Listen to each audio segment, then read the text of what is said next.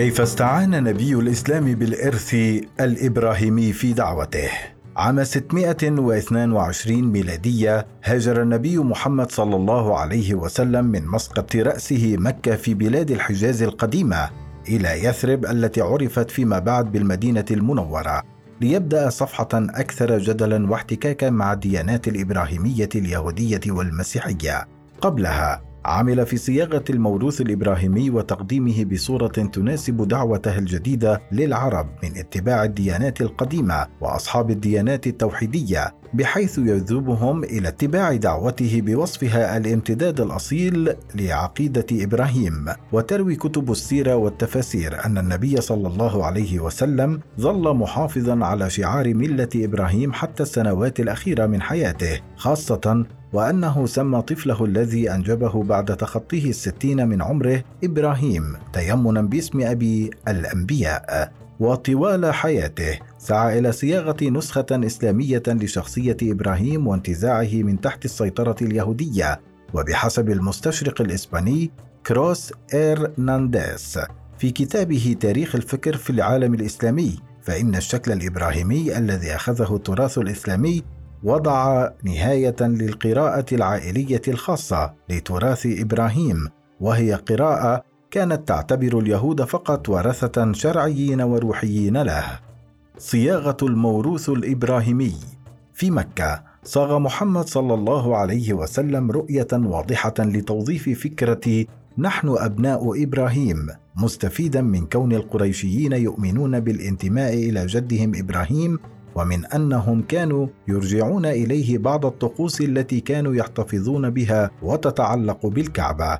ومن جانبهم كان اليهود وهم أصحاب كتاب يمتلكون قصص وأخبار إبراهيم ويدعون حصرية نبوته.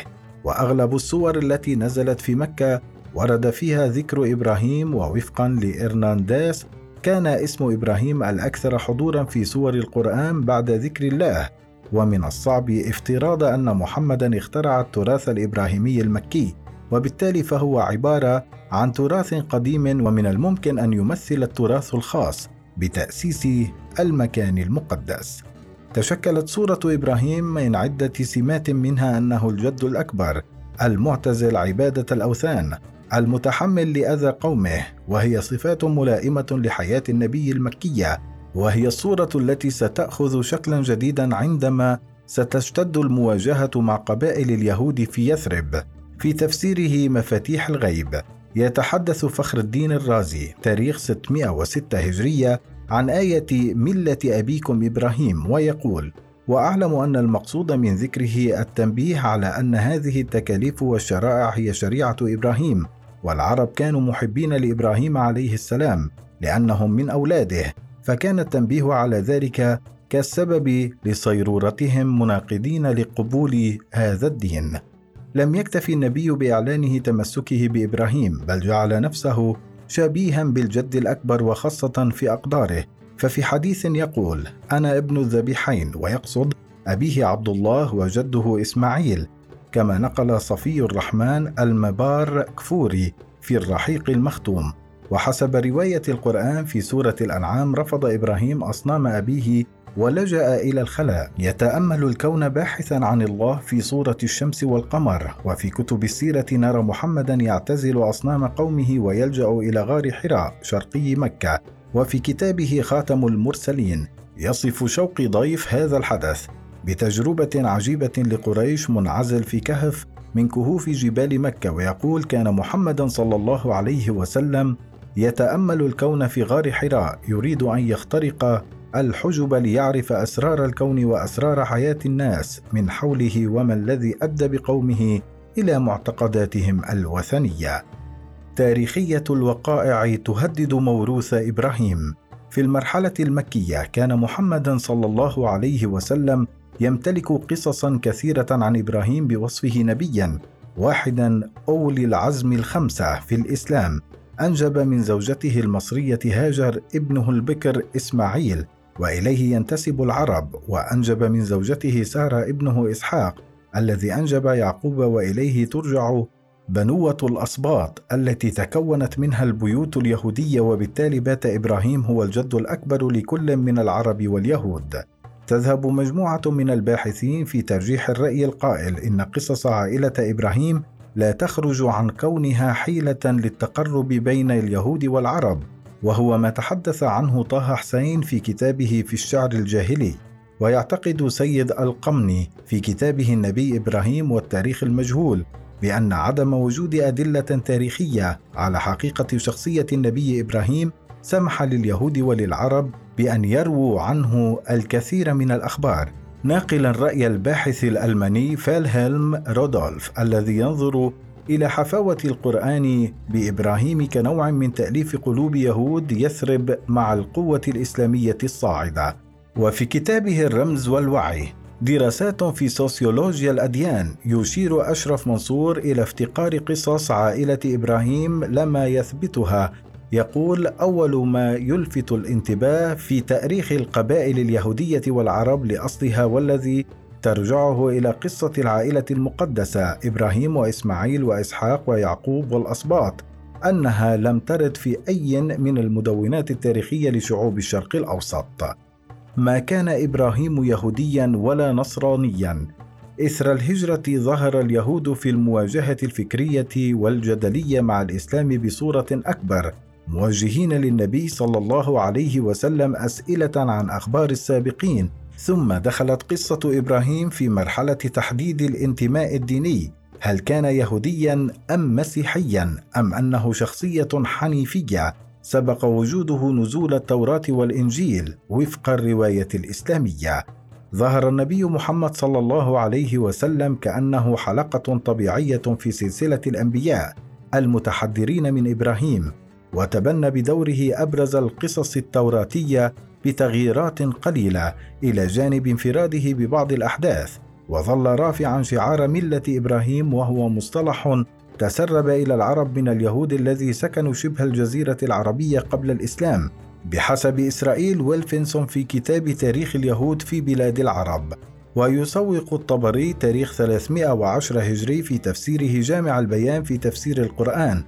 قصة سبب نزول بعض الآيات وهي أن النبي دخل على جماعة من اليهود في بيت المدراس المدراش مدارس دينية. فقال له نعيم بن عمرو والحارث بن زيد على أي دين أنت يا محمد؟ فقال على ملة إبراهيم. فقالا له إن إبراهيم كان يهوديا فطلب النبي أن يحتكم إلى التوراة لبيان هذا الادعاء. فرفضا فنزلت الآية ألم تر إلى الذين أوتوا نصيبا من الكتاب يدعون إلى كتاب الله ليحكم بينهم ثم يتولى فريق منهم وهم معرضون. سورة آل عمران 23 وتنحاز الآيات القرآنية إلى اعتبار إبراهيم شخصية حنيفية مسلمة مع التأكيد على رفض أن يكون يهوديا أو نصرانيا أو من المشركين. وعليه فإن أولى الناس بهذا الأب الكبير هو الوريث الوحيد له والمتمثل في شخص النبي محمد صلى الله عليه وسلم وأتباعه من المسلمين وفقا لما جاء في سورة آل عمران آية 65 68 عهد إبراهيم ووصية يعقوب. يروي العهد القديم قصة العهد الذي قطعه الرب مع إبرام إبراهيم وطلب فيه منه أن يجعل ختان الذكور علامة امتثال له. واعدا إياه بتكثير نسله وبالأرض الواسعة. سفر التكوين إصحاح 17 ويصوغ القرآن في سورة البقرة أول السور المدنية نزولا بحسب بعض الباحثين فكرة العهد. وفيه يقول الله لإبراهيم إني جاعلك للناس إماما.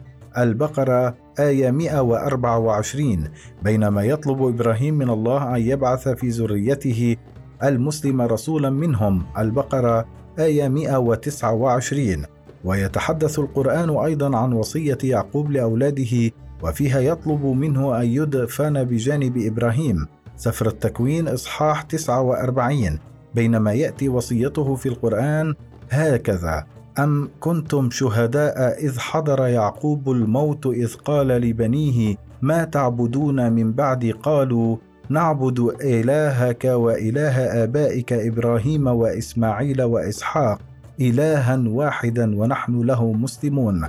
البقرة آية 133 فالوصية بحسب الرواية الإسلامية تتحدث عن التزام بني إسرائيل أمام يعقوب باتباع إله الآباء الأقدمين إبراهيم وإسماعيل وإسحاق ويعقوب.